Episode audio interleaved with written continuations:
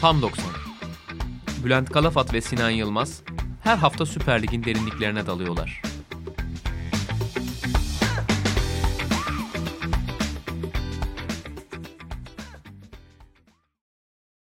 Sokrates Podcast'ten hepinize merhabalar. Tam 90'ın yeni bölümüyle sizlerle birlikteyiz. Süper Lig'deki takımları açtığımız klasörlerin artık sonuna geliyoruz. Her hafta olduğu gibi Sinan Yılmaz'la birlikteyiz. Sinan selamlar. Selamlar Bülent. Kalemime ne yaptığına dair bir fikrin olmaması beni üzdü. Çünkü 3 sayfalık Valerian İsmail notlarımdan birkaç paragrafın altını çizecektim. Tembellikten önce yapmadığım için buraya bıraktım o işi ama ne var ne yok onun dışında nasılsın? Teşekkür ederim. Maalesef kilo verememeye devam ediyorum. Öyle mi? Senin muhteşem Alıyor musun? taktiğin yüzünden. Yok aynısı stabil. Bence sebat et. Sonunda başaracaksın. İnanıyorum sana. Bu arada bu bölümlerde dikkatimi çekti. 20 takımı tek tek değerlendiriyoruz ve bir Beşiktaşlı ve Galatasaraylı olarak son iki takımı Beşiktaş ve Galatasaray'a bırakmış olmamız hani kendi takımlarımızdan bu kadar uzak bir e, şey olarak Yorumculuk camiasının nadide isimleri olarak kendi takımının taraftarlarına bile kendisini kabul ettirememiş ki yorumcu olarak. Gerçi sen Galatasaraylı arasında bayağı beğenilen bir insansın ama. sevildiğim de var ama bu ara Ee, son zamanlarda belki biraz düşüşte olabilir senin stoklarda. evet. Ama ben Beşiktaşlar tarafından asla pek kabul görmedim. Yapacak bir şey yok.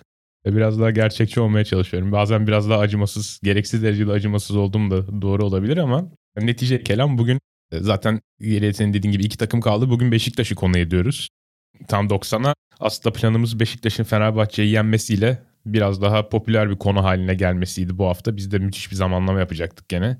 Bir kuntizlik denedik orada ama Uydurma tutmadı. bir plan. Ama hani Beşiktaş Fenerbahçe'ye karşı hiç fena oynamadı. Bir penaltı kaçırdı. Net pozisyonlar kaçırdı. Penaltı dışında işte Larin'in direkten döneni, Larin'in karşı karşıyası falan aslında fena bir derbi çıkarmadı ve an itibariyle 36 maçta 55 puanla 7. sırada. Tabii beşincilik diye bir hedefi vardı. O potadaki herhalde 4-5 tane takımın ama artık öyle bir hedeften bahsetmek imkansız. Evet yani 11 Mayıs çarşamba günü alıyoruz bu kaydı ve dün akşam Türkiye Kupası yarı finalinde Trabzonspor'un da elenmesiyle Beşiktaş'ın 5. olup Avrupa kupalarına katılabilme ihtimali de ortadan kalktı. Çünkü Başakşehir 5.lik şey hani Alanya 4. olup Beşiktaş 5. olsa ve Alanya kupayı alsa gibi çok çok böyle ekstrem durumlarda bile ikili avarajda Başakşehir üstünde olduğu için Beşiktaş olmuyor. Ve bu arada hani şu da ilginç. Şimdi son iki sıraya bıraktık Beşiktaş ve Galatasaray'ı dedik ama bir yandan Beşiktaş ve Galatasaray yaptıkları harcamalar ve kendi büyüklükleri doğrultusunda en başarısız olan da iki takım denebilir küme düşenleri bir kenara ayırırsak. İkisi de Avrupa kupalarına katılma bileti dahi elde edemedi. Ve geçen sezonu bu iki takım bir gol farkla ilk iki sırada bitirmişlerdi. Yani biraz Fenerbahçe yaklaşabilmişti. Geri kalan kimse de yaklaşamamıştı onlara. Geçen sene aslında muvaffak olmuş, başarılı olmuş iki kulübün iki farklı stratejiyle biri gençleşeceğiz ve 3 yıllık plan dedi. Diğeri de yok biz yıldızlar alacağız Şampiyonlar Ligi için vesaire dedi.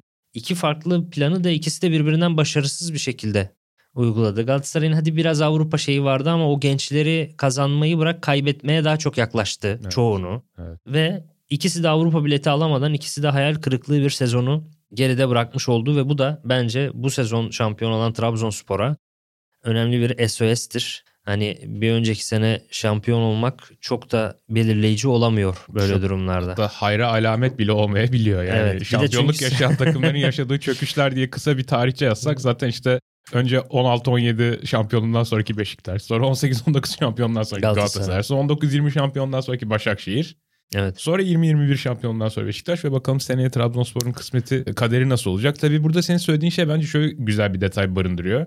Hiçbir strateji tek başına sonuç garantisi değil ya da stratejinin kendisi önemli değil. O stratejiyi nasıl uyguladığın, kimler kimlerin uyguladığı, ne kadar sürdürülebilir bir şekilde uyguladığın önemli. Yani tecrübeli oyuncularla da başarı yakalayabilirsin. Bakınız Real Madrid. Hı hı, Doğru. Ama genç oyuncularla da çok başarılı olabilirsin. Düşük bütçeyle kurulmuş kadroyu optimize ederek de çok başarılı olabilirsin. Hepsinin örnekleri var. Bunlardan bir tanesi diğerine daha üstün mü? Belki değil.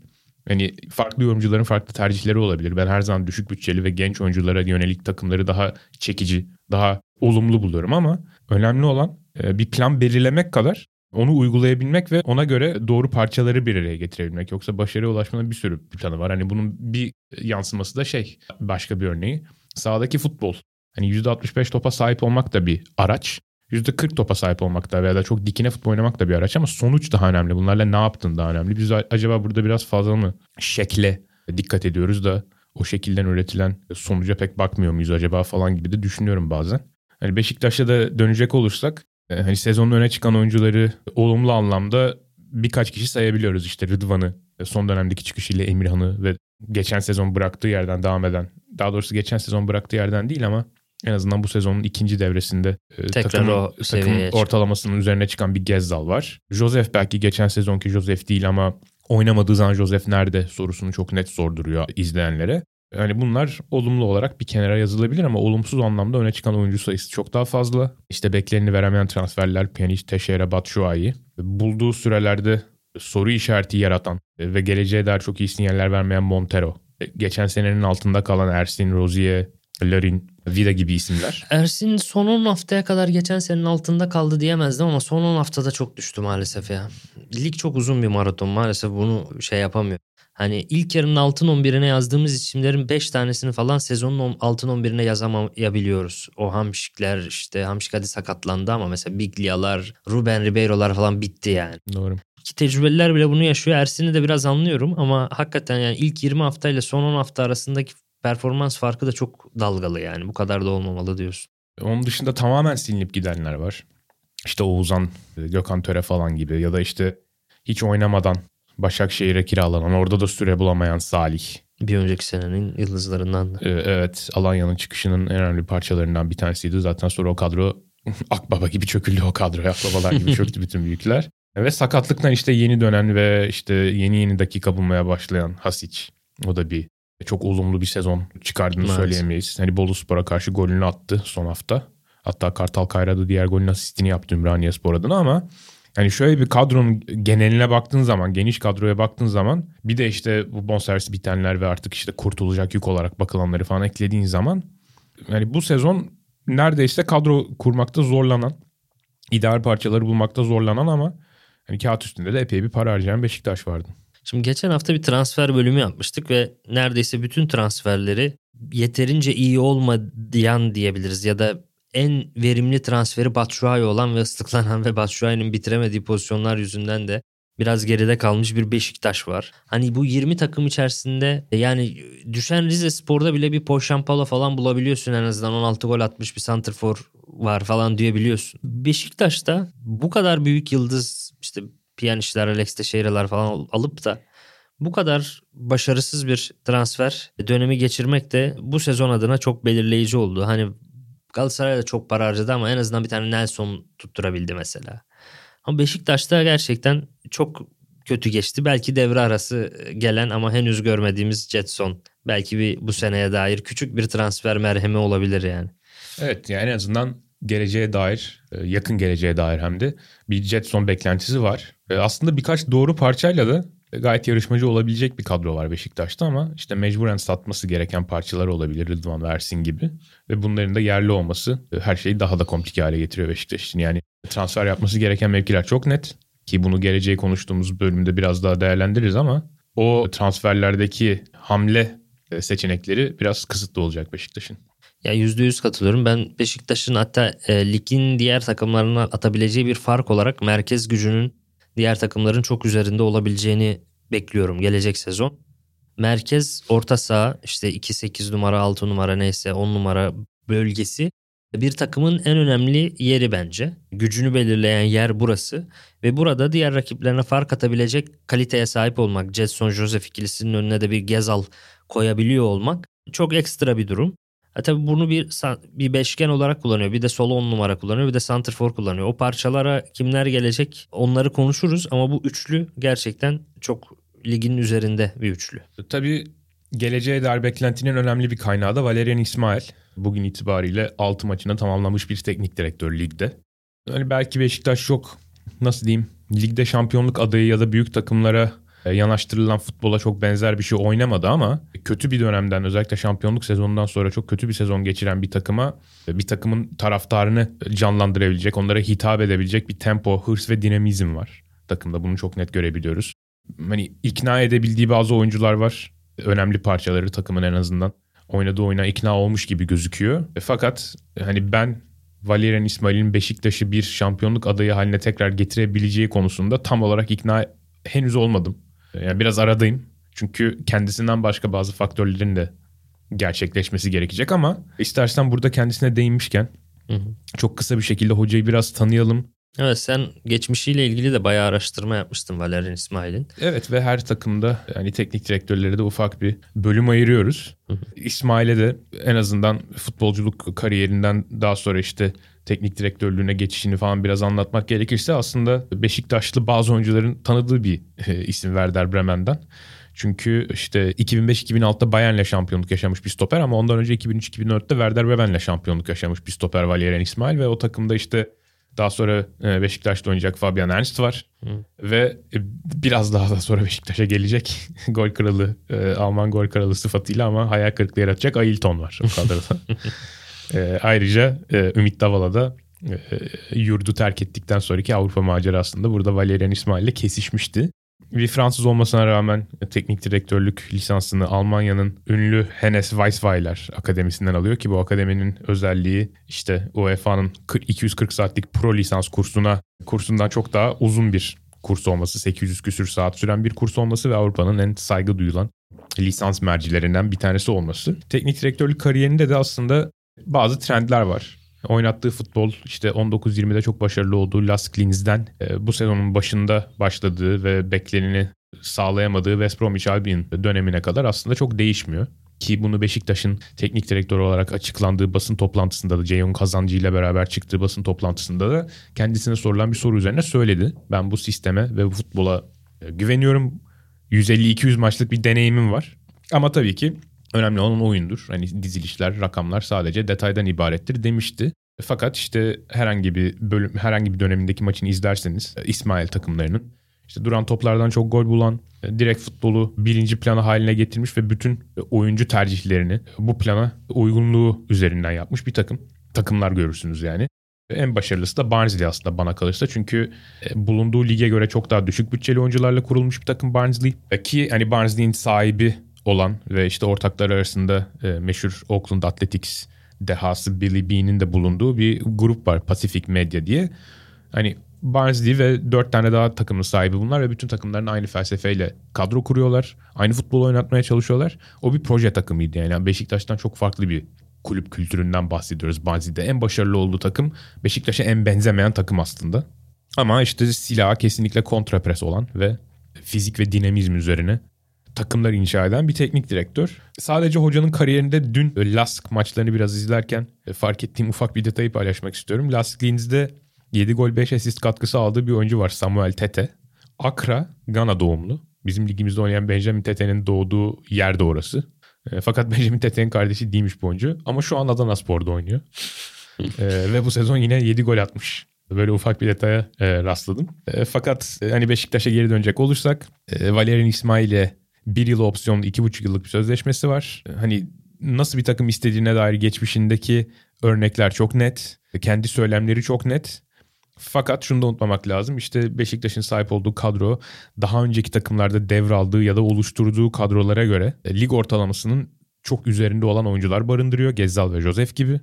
Bu nedenle hem kendisinden olan beklentiler daha fazla hem de belki bu oyunculara sahip olmanın getirdiği esnekliği bir şekilde oynatmak istediği futbola yansıtabilir. Biraz daha mecburen topa sahip olacağım maçlara daha hazırlıklı olabileceği bir futbola geçmek isteyebilir. Yani kısacası İsmail'in de kendini geliştirmesi için hem bir fırsat hem de bir gereklilik olduğundan bahsedebiliriz. Bir de ligin ortalamasının çok üzerinde futbolculara sahip olmak aslında çok da başarı garantileyen bir şey değil. Çünkü bu sezon başı itibariyle de Beşiktaş'ın kadrosunda ligin ortalamasının çok üzerinde kaliteye sahip olan futbolcular yine vardı. Rozier, Gezal, Josef, üstüne Batshuayi gibi. E, ama mesela başarılı olunamadı. Niye başarılı olunamadı bu sezonun başı ve ortası itibariyle? Biraz onları da konuşalım. İstersen oraya başlayalım. Tabii biraz sezon öncesine bakalım. E, o Avrupa maçları, Şampiyonlar Ligi maçlarıyla geçen döneme ve işte Sergen Yalçın devrinin kapanmasıyla gelen Karaveli dönemine de biraz değinelim ki İsmail'in tam olarak nasıl bir yapı devraldığını anlayalım. E, tabii sezon öncesinde Beşiktaş'ın iki tane çok önemli hamlesi oldu. Rozier ve Gezzal'ı kontratlı oyuncularına çevirdi. Bu çok başarılı bir transfer hamlesiydi. Bence de. Gezzal hakkında şüphelerim vardı.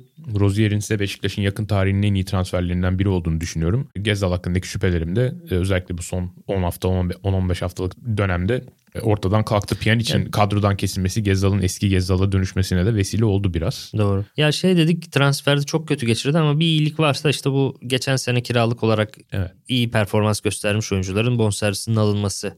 Hani onu pozitif açıdan söyleyebiliriz kesinlikle. Ee, onun dışında kimler geldi diye baktığımızda işte orta sahaya Salih Topal ve Teşehir'e transferleri yapıldı. Pjanic kiralandı. Santrfor'a da e, Batshuayi kiralandı. Stopere takviye yapılmadı ki bu korkunç bir hataydı. E, Larin'in 20 işte 20 golü geçtiği 23 sezona e, 20 golü geçtiği sezona fazla güvenildi. Aslında Larin'i o seviyeye taşıyan unsurun takım gücü olduğu biraz göz ardı edildi. Atiba'ya gerçekçi bir alternatif yaratılmadı. Bu da çok kritik bir hataydı. Ve belki de en önemlisi işte Pjanic'in gelişiyle takımdaki bütün dengeler bozuldu. Josef kendisini çok rahat hissettiği tek altı konumundan olduğu bir 8'e dönüştü. Gezzal takımın kanattaki de facto oyun lideri olmasına rağmen işte Pjanic'in gelişiyle topla daha az buluşabilen, oyuna daha az hükmedebilen bir oyuncuya dönüştü. Bir de yaş ortalaması 30 civarında kaldığı için hani Şampiyonlar Ligi'nde hezimet biraz kaçınılmaz oldu. Bence Sergen Yalçın'ın en büyük problemi ve bu sezonunda Beşiktaş'ın en büyük problemi haline gelen şey bir cahil cesaretiydi. Bu cahil cesareti Avrupa'nın geldiği konumdan, Avrupa futbolunun geliştiği pozisyondan bir haber olmaktı. Maalesef bizim yerli teknik direktörlerimiz Avrupa futbolunu takip etmiyor. Yani hepsi değil bir, birkaç tane takip eden vardır tabii ki ama Sergen Yalçın gibi olan biraz daha old school olanların hemen hemen hiçbiri takip etmiyor. Yeterince izlemiyorlar ve birkaç transferle ki onlar da hani Batshuayi gibi o Avrupa'nın özendiği Avrupa'nın çöpe çıkardığı oyuncuları transfer ederek Pjanic gibi Batshuayi gibi onlarla hemen bir transfer döneminde iki ayda mücadele edebileceğini zannetmek çok büyük bir yanılgıydı. Aynı yanılgıyı Fatih Terim yaşamıştı. Paris Saint Germain'lerden Real Madrid'lerden 5-6 tane yerken işte Roma'dan Enzonzi'yi kiralayacağım. Aynı Pjanic kiralanması gibi işte aşağı yukarı. Bir daha da işte oradan Falcao'yu tutacağım Batshuayi gibi ve hemen gideceğim de Şampiyonlar Ligi'nde başarı elde edeceğim gibi bir şey yok. Öyle bir gerçeklik yok. Önce üretmen, önce birkaç yılın geçirmesi gerekiyor. Önce çok tecrübelenmen gerekiyor Şampiyonlar Ligi'ndeki aslında Şenol Güneş Beşiktaş'ı da biraz böyle oldu. Yani Lyon'larda elendi, Avrupa Ligi'nde bir mücadele verdi. Ondan sonra güçlendi kadrosu. İşte bir Gomez daha eklendi, bir şeyler oldu.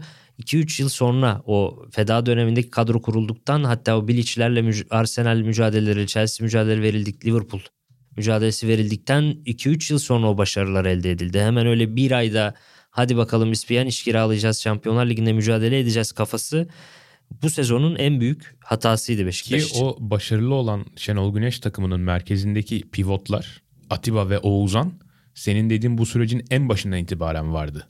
Çok Evet, uzun en, bir en güzel dönemlerini yaşıyorlardı. yani o kariyer. Tottenham, Liverpool işte o ondan sonra işte Kulüp Brugge hayal kırıklıkları falan bütün o süreçten geçmiş bir çekirdek vardı orada. Onlar dediğin gibi 5-6 yıllık bir sürecin sonucu olarak o başarıyı elde etmişlerdi aslında. Bu cahil cesaretini en iyi şurada gördük. Şampiyonlar Ligi maçlarının hepsine Beşiktaş ilk 15 dakika tazı gibi saldırdı. Yani tavşana atlayan tazılar gibi atladılar ve o, hep gollere bak.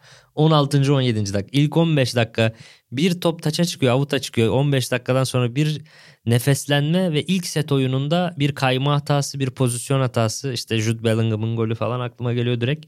Hep ilk 15 dakikadan sonra Beşiktaş'ın yorulması, o tempoyu çıkaramaması, o tempoyu çıkarabileceğini zannetti herhalde 90 dakika boyunca. O işte Avrupa takımlarının 90 dakika yapabildiğini bizim takımlar 15 dakika yapabiliyor. 15'ten sonra da dağılan bir Beşiktaş gördük. E, maalesef acı bir tecrübe oldu. Evet ki orada enteresan olan Sergen Yalçın Şampiyonlar Ligi maçları başlamadan önce işte Candaş Tolga Işık'ın programı çıktığı zaman e, Türk takımlarıyla Avrupa takımlarındaki en önemli farkın fizik kapasitesi farkı, koşu mesafeleri olduğuna dikkat çekmişti. Kendisi bunun bu kadar farkında olup elindeki kadronun o tempoyu 90 dakikaya ya da 1 saate yayamayacağını görmemiş olması İki ayda yapabileceğini düşün işte. Sergen Yalçın Problem gibi işte en önemli belki farkının hani zekası, tespit kabiliyeti falan olduğu iddia edilen bir insandan böyle bir hatayı gerçekten beklemiyordum ama Gerçekçi olmakla hep itham edilir. Evet. Hayalperest olup kaybetmesi gerçekten çarpıcı oldu. öyle. Ve o kadar zorladı ki oyuncuları 2-3 Şampiyonlar Ligi maçından sonra Altay maçına çıkaracak futbolcu bulamadı Beşiktaş. İlk defa o kadar yıldır yani 20-25 yıldır bu kadar yoğun bir şekilde futbol takip ederim. İlk defa bir büyük takımın bizim dört büyüklerin bu kadar yoğun bir sakatlık problemi yaşadığını ilk defa o sene başındaki Beşiktaş yani o, o derecede hiçbir şey görmedim yani. Futbolcu kalmadı sakat. 15 futbolcu falan sakatlanmıştı. İşte böyle Joseph dayandı, bir şeydi. dayandı dayandı en sonunda o da sakatlandı. Zaten performansı düştü yani sakatlanmasa bile. Aslında Beşiktaş Ligi 4'te 3 ile başlamıştı ve yani ilk haftalar geride kaldığında en güçlü şampiyonluk adayı olarak gösteriliyordu. Tabii. Dortmund'da da makul bir skorla yenildi evde 2-1. Sonra bir de üzerine Antalya'ya gidip 2-0'dan 3-2'ye maç kazanınca Beşiktaş camiasında sezonun zirve şeyi oldu. Beklenti zirveye çıktı. Ve aslında düşüş başlamadan önce çok yüksek bir noktaya çıkılmış olması da biraz üzmüş olsa gerek herkesi. Çünkü oradan sonra Beşiktaş'ın hani bir ivmelenme yakalayacağını, bir böyle kenetleneceğini ve başarıya gideceğini hayal etmeye başladı herkes. Ama ardından gelen arka arkaya mağlubiyetler işte e, Hatay, Sporting, Trabzon, Alanya, Ajax, Giresun falan derken bir bakmışsın takım arka arkaya 6 tane maç kaybetmiş. Tarihinde yakın dönemde olmayan bir şey. Üstüne işte Kasımpaşa beraberliği ve 5-0'lık Dortmund mağlubiyeti gelince Sergen Yalçın bıraktı. Aslında enteresan şekilde Avrupa'daki ilk 3 maçından sonra ligde Antalya, Sivas ve Galatasaray'a karşı kazanmıştı ama daha sonra o da tersine döndü ve Avrupa maçı sonrasında tökezleme hali de bir norma dönüştü. Ee, ve enteresan bir detay var burada. Atiba bu süreçte mesela 9 kez ilk 11 oynadı. 15-16 maçlık bir süreç bu. E, sezonun geri kalanında toplam 14 kez ilk 11 oynadı. Yani orada tükeniyorlar çok fena ve böyle posaları çıkıyor resmen. İşte Pjanic 9 kere ilk 11 oynamış orada. Bütün sezon toplamında so- toplam 16 kere ilk 11'de görüyoruz ki Beşiktaş'ın son dönemdeki yükselişin önemli bir payı Pjanic'in kesilmesiydi bana kalırsa. Ee, hani bu iki oyuncuyla takımın merkezinin çok zayıf olduğu, Josef'in işinin ne kadar zorlaştığını gördük. Ee, işte bir de Teşere'yi kazanma çabaları işin içine katılınca e, Joseph de eskisi gibi olmayınca bir de çift altıdan ya çift altıya alışamaması falan işin içine girince e, bu sefer bütün yük stoperlere bindi. Onlar da geçen sezonun çok altında performans gösterdiler haliyle. Hani Bats'ın bitiricilik eksiği de zincirin son halkası oldu. Hiçbir şeyin yolunda gitmediği bir süreç. Yani Sergen Yalçın ayrıldığında 15 haftada 21 puan 0 averaj.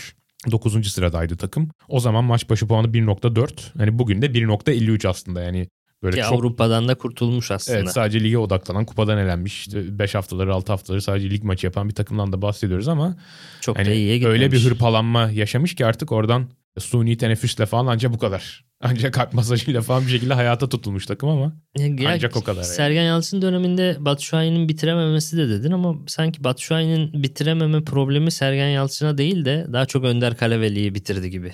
Yani o dönemde birazsa Bats da Şampiyonlar Ligi'nde işte bayağı bir sorun yaşıyordu. Direkten Evet. dönen. 2-3 tane fırsat geldi Şampiyonlar Ligi'nde hiçbirini atamadı yani. doğrudur. Yani Sergen Yalçın'dan ziyade ama Önder Hoca'yı bitirdi gibi geliyor bana. Doğru. Doğru. Yani ama Önder Hoca'nın da futbolu bana zevk verdi mi dersen hiç zevk vermedi. Çok uyutan bir oyun şekli vardı. Sıkıcı bir oyun anlayışı vardı. Ama mesela Batshuayi'nin bitirememe özelliği biraz şeye de çok negatif etki etti. Valerian İsmail'e de. Çünkü Valerian İsmail'in oyunu biraz Batshuayi gibi bir futbolcu istiyor. Ama hem Trabzon'a hem Fenerbahçe maçında birer penaltı kaçırdı. Yani o penaltıları bile atmış olsa sadece penaltıları dahi atmış olsa Batshuayi bugün yine de Avrupa Ligi iddiasında bulunan bir Valerian İsmail olabilir ve gelir gelmez takımı Avrupa potasına sokmak onu gelecek sezon için çok daha Tabii. motive ve kredi bir şey kredi almış bir şekilde de başlatabilirdi. Tabii bugün 59 puana olurdu o dediklerin gerçekleşmiş olsaydı. E, 2 bayağı puan iyi. yerine 6 puan 59 puan demek. Başakşehir'in 2 puan arkasındasın. Başakşehir'in en ufak hatasında 4. oluyorsun demek. Doğru. Dediğin kesinlikle doğru. Önder Karaveli dönemi de aslında belki çok böyle olumlu hatırlanmayacak ama bu sezonun en olumlu dönemi aslında en azından puan ve bazı metrikler bakımından. Hani 3 teknik direktör arasında Beşiktaş'ın en yüksek puan ortalamasını yakalayan Önder Karaveli oldu. E, Ve işte Statsbomb'un gol beklentisi metriğine göre 10 maçlık ortalamalara bakıldığı zaman hareketli ortalamalara maç başına tak- rakiplerine en fazla XG farkı atan dönem Önder Karaveli döneminde yaşanmış. Bir gol beklentisinin üzerinde fark atmış Beşiktaş rakiplerine bu süreçte ama dediğin gibi Batshuayi'nin bitiricilik sorununun zirve yaptığı dönem bu. Karaveli Beşiktaş'a olumlu izler bıraktı mı, olumlu dokunuşlar yaptı mı dersen de birkaç şey sayılabilir. Mesela Emirhan'a ilk dakikalarını vermesi her ne kadar sonra esrarengiz bir şekilde hiç kullanmayacak olsa da e, hiç kullanmayacak olsa da demeyeyim ama dakikaları Yani o ilk başarılı çıkışından sonra azaldı biz e, daha da artmasını beklerken. Montero'yu kazanmaya çalıştı. Bence bu da önemli bir artı. Ve bugün baktığımızda onu kazanamamış olmasının veya ondan performans alamamış olmasının kabahatlisinin de çok Önder Karaveli olmadığını söyleyebiliriz bence. Montero büyük ayak kırıklığı şu ana kadar. Fakat sen de söylediğin gibi çok ikna edici futbol oynatmadı Önder Karaveli. Bir de çok ince bir köprüde yürüdü yani. O da kolay iş değil. İşte bir yandan gençleri kazanmaya çalışıyorsun ki senden öyle bir beklenti var. Altyapı kökenli bir antrenör olduğun için. Ama bir yandan da Pjanic'le Teşere'yi de oynatmanı bekliyorlar bunlar da sonuçta. e, Sürekli baskı olarak üzerinde duruyor. O köprüde elinden geldiğince yürümeye çalıştı ama işte aldığı galibiyetlerin hemen hemen hepsi bir farkla e, gol yemeden kazanmak gibi bir başarısı var. 3 defa 1-0 kazandı. Bu önemli bir şey ki bunu İsmail henüz başaramadı mesela Beşiktaş'ta. Hı. Gol yememek. Konusu. Gol yemeden kazanmak. Hı. Henüz 1-0 galibiyet, 1-0 galibiyet önemli bir şey ki Valerian İsmail için ekstra önemli bir şey. Ona da geliriz birazdan. Doğru. Valla ben az önce söylediklerinden şeye katılmıyorum. Pjanic'i kullanma gibi bir baskı yönetimden gelmiş olabileceğini pek zannetmiyorum. Yok yönetimden baskı geldiğini iddia etmiyorum ama sonuçta işler kötü gittiği zaman ya Pjanic var niye oynatmıyorsun şeylerine maruz kalmak istemediğini ben çok hissettim. Yani o yönetimden de gelebilir, basından da gelebilir. Ama bu, bu gidip direkt 6 numaraya Pjanic'i koyup Josef de Seura'yı 8 yapması mesela bence Karaveli'nin en büyük hatası oldu. Kesinlikle o çok Savunmayı mahveden bir durum oldu ve burada mesela Valerian İsmail'de görüyoruz işte Pjanic'i hiç oynatmıyor. Kimse bir şey demiyor mesela Pjanic'i niye oynatmıyorsun? Yani o da denedi. İlk son bir iki maç, maçtır yok. Bir maçta oynattı. İlk dört maçında süre süre aldı Pjanic. İlk 11'de bir maç oynattı ama. İlk 11'de bir maç oynattı evet. ama yani o da bir den bir baktı yani bu oyuncudan bir şey çıkar mı diye. Tabii sonuca çok çok daha çabuk vardı ama öncesinde zaten deneyip iki hoca da başarısız olduğu için artık kimse İsmail'den ya şu Pjanic kazan diyecek hali yoktu. Hı hı. Yani biraz yani daha avantajı Hoca... vardı. Yani tıpkı İsmail Kartal işte geldiğinde Mesut Özil'in sakatlanması ve akabinde kadro dışı kalması gibi. Hı hı. Yani o karar İsmail Kartal şak diye kendisi alamazdı. Biraz bazen koşullar da sana yardımcı olabiliyor. Senin kontrolünde olmayan şeyler ama dediğine ben katılıyorum. Yani mesela Hoca'nın... Kadıköy derbisinde Josef'i 8 oynatarak aldığı 2-2'lik galibiyet çok yanılttı mesela hocayı büyük ihtimalle. Olabilir. Bir de ben Önder Hoca gibi bir Rize'de o kadar iyi bir beraberlik aldı. Yani beraberlik sonuca yansımadı ama çok iyi bir oyunu almışken ve Emirhan orada parlamışken evet. Emirhan'ın üzerine gitmeyip de için üzerine gitmiş olması bence Önder Karaveli'nin hiç samimiyetini de kaybetmesine neden oldu. Doğru. Gelecek adına bir hayal kurdurmasını da Doğru. şey yaptı. Cesur bir görüntü çizmedi bence. Kesinlikle ki az önce bahsettiğim Rize maçının Beşiktaş'ın yakın döneminin en önemli maçı olduğunu düşünüyorum ben. Nedenine de birazdan geliriz. Geleceğe dair bence orada önemli ipuçları vardı. Ve bıraktığımız yerde İsmail dönemi başlıyor. Valerian İsmail geliyor. Trabzon, Alanya, Giresun, Kasımpaşa, Kayseri ve Fenerbahçe maçlarına çıkıyor. İşte alışılmış anlamıyla güzel bir futbol yok belki ama bana kalırsa maç izleten ve sürekli aksiyon kovalayan bir oyunu var. E, ve bunu çok yeni bir dizilişle e, çok hızlı bir şekilde oyuncularına aktarabilmesi ve onları ikna edebilmesi en büyük başarısı. İşte Joseph, Wellington, Gezdal, Rozier bunların hepsi 4 birlik Alanya Spor galibiyetinden sonra e, yeni oyun hakkında çok olumlu konuştular. Ki zaten ikna etmen gereken oyuncular bunlar tam evet, olarak. en önemli isimler. Geri kalanlar bunların ikna edildiği bir futbola çok daha rahat iştirak ederler. E, ayrıca son iki maçta işte Pjanic'e 0 dakika verdi. Teşere'ye da bir kereliğine 19, 19 dakika süre verdi. Bu da artık takımın güvenini kazanmış bir takım dış baskıların tamamen üzerinde tesirini yitirdiği bir teknik direktörün yapabileceği hamleler. Yani bu kendinden eminlik ve liderin kim olduğunu göstermiş halde bence sevindirici. İşini kolaylaştıracaktır yazın ve önümüzdeki sezon. Ama değişimin yani çok ani olması, bir anda işte takımın üçlü bir dizilişe geçmesi, buna hiçbir hazırlığı olmayan bir kadroyu devralmış olması. Bir de şampiyonluk sezonundan beri zaten var olan, şampiyonluk sezonundaki futbolun maskelediği bazı sorunların bütün bu sezon boyunca devam etmiş olması işini zorlaştırdı. Şimdi gelelim o Rize maçına ve neden o? O maç Valerian İsmail dönemi için çok önemli. O maçta Beşiktaş bu sezon ilk defa üçlü bir sistemle oynamıştı. Orta ikilisi Josef ve Necip'ti. Rize deplasmanında ön üçlüyle Batshuayi, Emirhan ve Güvendi. Ve sezonun o haftasına kadar Beşiktaş'ın oynadığı açık ara en iyi futbolu o Rize deplasmanında oynamıştı. Tam olarak da Valerian İsmail'in istediği sistemle. Doğru. Ve o maçın yıldızı da Emirhan olmuştu. O 3-4-2-1'in sol önünde. Batshuayi'nin solundaki destek forvet olarak. Harika bir maç çıkarmıştı. Sürekli 14 numaralı bölgede yani ceza yayının önündeki bölgeye Beşiktaş'ı hem topsuz koşularıyla hem de taşıdığı toplarla sokan oyuncu olmuştu. Ki o dönemden sonra biz Emirhan'ın kadroda daha fazla yer bulmasını bekledik. Emre Özcan gibi bazılar e, bazı e, yorumcular Beşiktaş'ın bir orta üçlü bulamıyorken orta ikili gerektiren bir üçlü sistemiyle üçlü sistemle devam edebilmesinin en azından kısa vadede daha akılcı olabileceğini de öne sürmüşlerdi evet, Emirhan'ın o performansını gördükten sonra. O nedenle belki de Valerian İsmail'in 2021-2022 sezonunun kendisinden önceki dönemini etüt ederken en böyle örnek alıp üzerinde duracağı maç belki de o Rize deplasmanı olacaktır. Belki hatta çoktan olmuştur da onun üzerinden çıkarımlarını yapmıştır bir hocam. Basın toplantısında bu o maçı izleyip izlemediğini sormak lazım kendisine. O maçı izlerse çünkü Emirhan faktörünü de bulabilir. Bugün itibariyle Gezal sağ 10 numaraya direkt oturuyor. Jetson ve Joseph de merkez ikiliye direkt oturuyor. Sol 10 numarası eksik. Aslında Emirhan da o performansıyla hani direkt oraya ben oturabilirim ki yerli de birazdan konuşuruz. 4 yerli oynatmak zorundasın seneye. Hani zaten yerli oynatmalısın. E, altyapıdan çıkanların ayrılma ihtimali var. Onlar giderken yerine yeni bir altyapı oyuncusunu koyabiliyor olmak, o boş pozisyonu Emirhan'la doldurabiliyor olmak belki de Valerian İsmail'in yapabileceği en büyük iç transfer olur. Onu da söyleyelim. Kesinlikle öyle ve Beşiktaş'taki Valerian İsmail dönemine de baktığımız zaman geçmiş kariyeriyle çok ortak öne çıkan özelliklerini görüyoruz. İşte sık uzun vuruyor takım. Çok yoğun bir baskı uyguluyor ki İsmail geldikten sonraki 5 hafta içinde Beşiktaş Statsbomb'un kontra baskı ve baskı metriklerinde 8. 9. sıralardan bir anda 1. 2. sıralara geliyor. Yani çok ani bir sıçrama olduğunu görüyorsun ki aslında bu talebe yanıt verebilecek fiziksel kapasitede bir takımda devralmadı açıkçası. Yani denediği şey şu anda takımı epey zorluyor olsa gerek. Ve gene önceki dönemlerinden alıştığımız gibi geride bekleyen dar, e, sürekli uzun vuran ve kendi kalesi önünde kapanan takımları açmakta zorlanıyor. Bunların da hepsini zaten Beşiktaş döneminde gördük.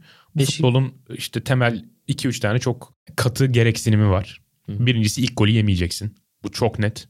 Duran toptan mümkünse gol bulup kilidi kırabilmek çok önemli. Üretim sıkıntısı yaşayan bir futbolda. Beşiktaş bunların ikisinde tam tersini bol bol yaptı İsmail döneminde. Hem duran toptan goller yedi. Bakınız en son oynadığı Fenerbahçe maçı. E, ve ilk golü de çok yedi. E, ilk maçından itibaren. E, ilk golü yediği sanırım 3 tane maç oynadı. İşte Ersin'in formundaki düşüş de biraz belirleyici oldu açıkçası. İlk golü yememeler konusunda ki ilk dört maçın üçünde aynı aşırtma şuta maruz kalarak. iki e, tanesini yiyerek. İki tanesini de yiyerek. Ya, o son dönemindeki düşüşünün en belki de çarpıcı 3-4 maçlık böyle en iyi yaptığı şey yaşadı. çünkü çizgiyi terk edip de açı kapatmak. Aslında öyle. Doğru. En iyi yaptığı şeyi en kötü yaparak 3 tane net pozisyon verip 2 gole sebep oldu. Bunlardan bir tanesi Trabzon deplasmanında Cornelius'un aşırtması, bir tanesi Kasımpaşa deplasmanında Benones'in aşırtması. Bir tane de Alanya maçında Kasımpaşa maçı içerideydi. İçerideydi pardon. Bir tanesi de Alanya maçında Efecan'a verdi. Efecan'ın atamamıştı. Efecan'ınki biraz daha zordu ama. Ama net hatalardı gollük. O da biraz hem bence o hem de Batshuayi'nin çok yorgun bir dönemine denk gelmiş olmak. Yani Santrfor'undan çok mücadele istiyor Valerian İsmail. Fakat Batshuayi son haftalarda çok yoruldu. Hem Ersin'in düşüşü hem de Batshuayi'nin yorgun hali de hani bitiriciliği kötü hali demiyorum bak. 60'tan sonra çıkarmak zorunda kalıyor Batshuayi ki aslında Batshuayi en 90 oynatması gereken futbolcu. En mücadele ettirmesi gereken futbolcu. Hep 60'larda çıkarıyor çünkü yorgun bitik bir Batshuayi var. Bu da Valerian İsmail'i bence çok zorladı. Ama genel şu ana kadar geçirdiği haftalarda çok net bir şablon görüyoruz. Hı hı. Diziliş görüyoruz. Hı hı. Bu da bence çarpıcı üzerine konuşulmaya değer. Savunması üçlü stoper ve iki kanat bekiyle aslında bir tabak şeklinde. Ve tabağın üzerinde de böyle bir elma şekli var. Yani bir beşgen var. 2 8 numara, 2 10 biraz açık ve şey gibi. Yani hem 10 gibi hem açık gibi konumlanıyorlar ve en uçta da bir santrfor. Ve bu şablon şekil çok net yani tabağın üzerindeki elma şekli çok net savunmada yerleşiyor. E, muhteşem beşgen denebilir bu. Santrfor 2-10 numara ve arkasındaki Joseph seneye Jetson olacak. Bu beşgenin en önemli görevi de rakip orta üçlüyü sarmak. 5 kişiyle sarıyor. Santrfor'u 2-10 numarası ve 2-8 numarasıyla. Rakip işte 4-3-3 oynarsa bir 6-2-8 oluyor. 4-2-3-1 oynarsa 2-8 bir 10 oluyor. Yani her halükarda bir üçlü kullanıyorlar orada. Valerian İsmail'in takımı 5 kişiyle o üçlüyü sarıp oyun kurdurmamaya çalışıyor. Bozmaya çalışıyor. Genel itibariyle oyunu bir bozma oyunu da diyebiliriz. Hani topu rakip alsın ama ben onu bozayım ve hücuma çıkayım, hızlı hücuma çıkayım, kontrol hücuma çıkayım gibi bir planı var. Bunu şimdilik başarıyla uyguluyor gibi görünüyor. Son haftalarda biraz 1-2'ye döndü ama karşılarken yine beşgen şeklinde karşılıyor savunma yaparken ve şimdilik fena gitmiyor bakalım gelecek sezon nasıl olacak. Gelecek sezonda demişken sen e, biraz yakın geleceği en azından bu yaz döneminin konuşalım. Zaten sezonda iki, iki maç sonra bitecek e, ve belki de işte bu dönemde en belirleyici olacak isimler. Hali hazırda zaten değinmiş olduğumuz Rıdvan Yılmaz, Jetson Fernandez, gelmesi ve gitmesi muhtemel olan transferler ve İsmail'in kendisini ne kadar geliştirebileceği ve veya Beşiktaş'ta sahip olduğu kadroya göre oyununu, oyun felsefesi ne kadar esnetebileceği, geleceği en çok bunlar belirleyecek gibi duruyor. Hani zaten konuştuk. E, çok net bir şekilde bu takımın stoper ihtiyacı var. E, Santrifor'u ayrılıyor. Santrifor ihtiyacı var. Ve hani sol ön tarafa da eğer Emirhan bir ilk 11 oyuncusu olmayacaksa e, takviye yapması gerekecek. Yani rotasyon tabii ki önemli ama Avrupa Kupası'na katılmayacak olması Beşiktaş'ın önümüzdeki sezon bu rotasyonun önemini biraz azaltıyor ki hani Sergen Yalçın da Avrupa mücadelesi olmayan bir sezonda 14-15 kişilik bir kadroyla 40 maçlık sezonu idare etmeyi başarmıştı. Ama Rıdvan'a dönecek olursak yani biraz Rıdvan üzerinde konuşalım. Açıkçası Sergen Yalçın döneminde Galatasaray maçında Umut Meraş'ın gösterdiği performanstan sonra çok adaletsiz bir şekilde kesik yedi. Bir 4-5 maç. Ondan sonra geri dönmesi ve eski formunu yakalaması uzun sürdü. Zaten onun o yedek kaldığı 5 maçlık dönemde Beşiktaş 1 galibiyet 4 mağlubiyet aldı. O mağlubiyetlerin sonuncusu da evinde Giresun'a 4-0 yenildiği maçtı. Önder Karaveri onu biraz daha fazla kullandı. Sergen Yalçın'a göre en azından net ilk 11 beki olarak değerlendirdi. En önemli özelliği de ligdeki özellikle onun yaş grubundaki beklerin ki yani çok fazla da yok o beklerden ama hani pek çoğundan ayıran özellik sahanın içini kullanmayı çok sevmesi, buna çok yatkın olması, sadece çizgiyi kullanan değil yarım alanları da kullanabilen bir bek olması ki ligimizin son dönemdeki önemli trendlerinden bir tanesi zaten bu. Belki Avrupa futbolunu bu konuda biraz 5-10 yıl geriden takip ediyoruz ama ligde beklerini içeri sokan çok fazla teknik direktör var artık. Eskisine göre çok daha fazla görüyorsunuz. Herhangi bir maçta görebilirsiniz bunu. Rıdvan da Beşiktaş adına bu trendin öncülerinden bir tanesi. O çok önemli. Jetson hani bir diğer önemli isim ki ona e, tam 90'ın 28. bölümünde değinmiştik. Rize Spor'u konuştuğumuz bölümde. O günden bugüne Jetson Beşiktaşların herhalde ağzını iyice sulandıran e, performanslar sergiledi ki 11 maçta 3 gol 3 asist katkısı verdi. Bu tam olarak Valerian İsmail'in Barnsley ve West Bromwich Albion dönemlerinde işte 8-10 gollük katkı aldığı Alex Movat'ı andıran bir futbolcuya dönüşüyor mu acaba en sonunda Jetson diye düşündürüyor. Çünkü kariyerinde en eksik kalan şey Jetson'un buydu. Son derece yetenekli ve atlet bir futbolcu olmasına rağmen ceza sahasıyla pek ilişkisi olmayan, Az golü bulan. bitirici işlerde pek e, parmağı bulunmayan bir oyuncuydu. Eğer bunu geliştirebilirse Beşiktaş'ta çok daha büyük bir eksiği e, giderebilir. Öyle. Bu arada Beşiktaş'ın gelecek sezonuyla ilgili en negatif şey çok önemli çıkardığı genç oyuncularının altyapısından çıkardığı çok önemli oyuncuların kontratlarını düzenleyememiş olması. Burada çok büyük bir yönetim beceriksizliği görüyoruz aslında. Yani bunu hiç yumuşatmadan söyleyeceğim. Çünkü sana muhtaç olan futbolcularla senin oynatmaya başladığın futbolcularla uzun vadeli sözleşme imzalayı becerememiş, becerememiş olmak çok büyük bir hata. Hem Rıdvan'ın bir yıl kontratı kaldı, hem Serdar Saatçı'nın bir yıl kontratı kaldı, hem Ersin'in bir yıl kontratı kaldı. Tabii ki hepimiz biliyoruz ki bir yıl kontratı kalan futbolcuların bonservisi yarı yarıya düşer neredeyse. Yani mesela 3 yıl daha kontratı olsa Rıdvan'a 8-9'luk bir teklif beklersin. Ama bir yıl kontratı kalmış Rıdvan'a yarı yarıya 4,5 falan verirler. Ki şu an bildiğim kadarıyla da İtalya'dan ve Fransa'dan Rıdvan için 4-4,5 milyon euro bandında işte bonuslarla başarı bonuslarıyla birlikte 5,5'lara kadar çıkan teklifler geldiği yönünde. Öbür tarafta 19 yaşındaki Serdar Saatçı'nın menajeri Cenk Melih kendisi aynı zamanda Merih Demiral'ın da menajeriydi ve İtalyan kulüpleriyle bağlantısı gayet kuvvetli. Hatta Emin Bayram vardı Galatasaray altyapısından onun da menajeri diyebiliyorum. Serdar'ı onun da İtalya'ya gönderme durumu var. Onun, onun için de 1,5 milyon euro bandında bir bonservis bedeli düşünülüyor. Ersin için 2-3 milyon euro civarında Nice'ten deniyor Fransa'dan teklifler olduğu konuşuluyor. Yani şimdi bu 3 oyuncuyu da bugün satarsan evet biraz ucuza satacaksın. Ama o senin beceriksizliğin. Satmazsan bir sonraki sene bedavaya gidecekler. Fakat bunların üçü de yerli. Hadi Serdar direkt ilk 11'e oturmadı henüz ama Rıdvan'la Ersin direkt ilk 11'in parçaları. E, Serdar da seneye olsaydı çok rahatlatacaktı elini yerli Evet. kuralı yüzünden. Yani senin mutlaka bu Rıdvan ve Ersin'den bir tanesiyle en azından bir tanesiyle sözleşmeni uzatabilmen ve bir sonraki sene satışını planlaman gerekirdi. Hani iki tanesini şimdi çıkarsam bile bir tanesini de Rıdvan veya Ersin'de bir sonraki yaz satarım onun da yerini doldururum dersin ama hem gelecek sezon 4 yerli oynatmak zorunluluğun varken hem de elindeki 3 ikisi ilk 11 olan 3 yerliyi göndermek zorunda bırakıyorsan kendini yanlış planlaman için bu Beşiktaş'ın geleceğiyle ilgili çok büyük bir problem. Hem de daha iyi. Geçen sezon aynı konudan ağzın yanmış. Ve Dorukan'ı Trabzonspor'a kaptırmışsın. Sözleşme uzatamadığın için. Ve Dorukan şampiyon Trabzonspor'un çok önemli bir parçası olmuş. Yani bunu bir daha yaşamamak için bunu bir daha yaşamamayı birinci derecede önemli hale getirmesi gerekiyordu Beşiktaş'ın aslında. Daha geçen sezondan itibaren. Çok uyumuşlar orada dediğim Şimdi gibi. Beşiktaş bence başarısız olursa bu yüzden olacak seneye. Ama sorun çok net. Nasıl çözebilir onu konuşalım. Bir tanesi bence Rıdvan giderse mesela aynı pozisyon değil tabii ki ama sol 10 pozisyonu için 10 numaranın sol tarafında olan sağ tarafında Gezal olacak. Sol tarafında olan için Emirhan'ı koyabilmek çok çok önemli. İşte derbide 11 başladı. Çok da başarılıydı. Kalan iki maçta da Emirhan'ın mutlaka oynaması ve iyi bir yaz kampı geçirip gelecek sezon Gezal'la birlikte çift 2-10 numaradan bir tanesi olmalı bence. Çünkü bir de yerli. İkincisi üçlünün sol stoperi için Abdülkerim Bardakçı müthiş bir performans sergiledi bu sezon. Ligde beklentinin en üzerine çıkan performans olabilir. Olgun da bir oyuncu artık. Tecrübeli de bir oyuncu. Evet biraz maliyetli olur Konyaspor'un satmak istemeyeceği bir oyuncu çünkü. Ama mevcut 3 stoperden en az 2 tanesini değiştirir diye düşünüyorum. Wellington'ı tutar herhalde. Oyun sistemine biraz daha yatkın olduğu için. Hı hı. Ama iki tanesini en az değiştirir, e, değiştireceği için ve yerli oynatma zorunluluğu için bir şekilde Abdülkerim Bardakçı'ya gitmek lazım. Kaleci konusu var. Ersin eğer ayrılacaksa.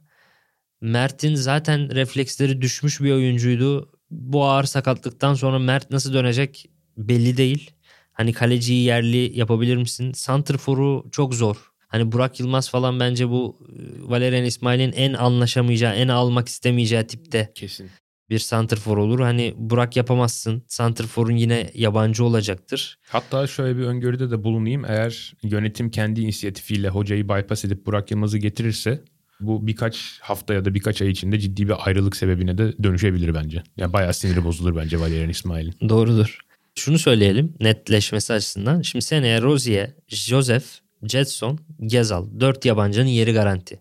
Belki Wellington'da 4.5 denebilir ama. Bu geri kalan dördünü çıkardığın zaman geri kalan 7 tane pozisyon kalıyor ilk 11'de. O ilk 11'deki 7 pozisyonun dördüne yerli koymak zorundasın. Ve bu gerçekten bayağı zorlayıcı bir iş olacak. Bakalım neler olacak göreceğiz. Ve hani hani Gezzal etrafında kurulu bir hücum inşa etmesi gerekecek e, İsmail'in. Ki böyle bir sistemin yani Türkiye'de yeterli olup şampiyonluk alabileceği zaten kanıtlanmış bir şey bir sezon önce. Hmm. Ki o o şampiyonluğu yakalamış kadronun dört ana parçasının üçü de şu anda Beşiktaş'ın kontratlı oyuncusu zaten. O yüzden her ne kadar senin bahsettiğin bu olumsuz koşullar gerçek olsa da ki yani bunları ben de çok ağır eleştiriyorum. Ve bunları dayatanlar da e, defolup gittiler bir anda. Yani berbat bir kaos yaratıp Aa, pardon olmuyormuş falan deyip terk edip gittiler ve şu anda ne olacağını kimse bilmiyor.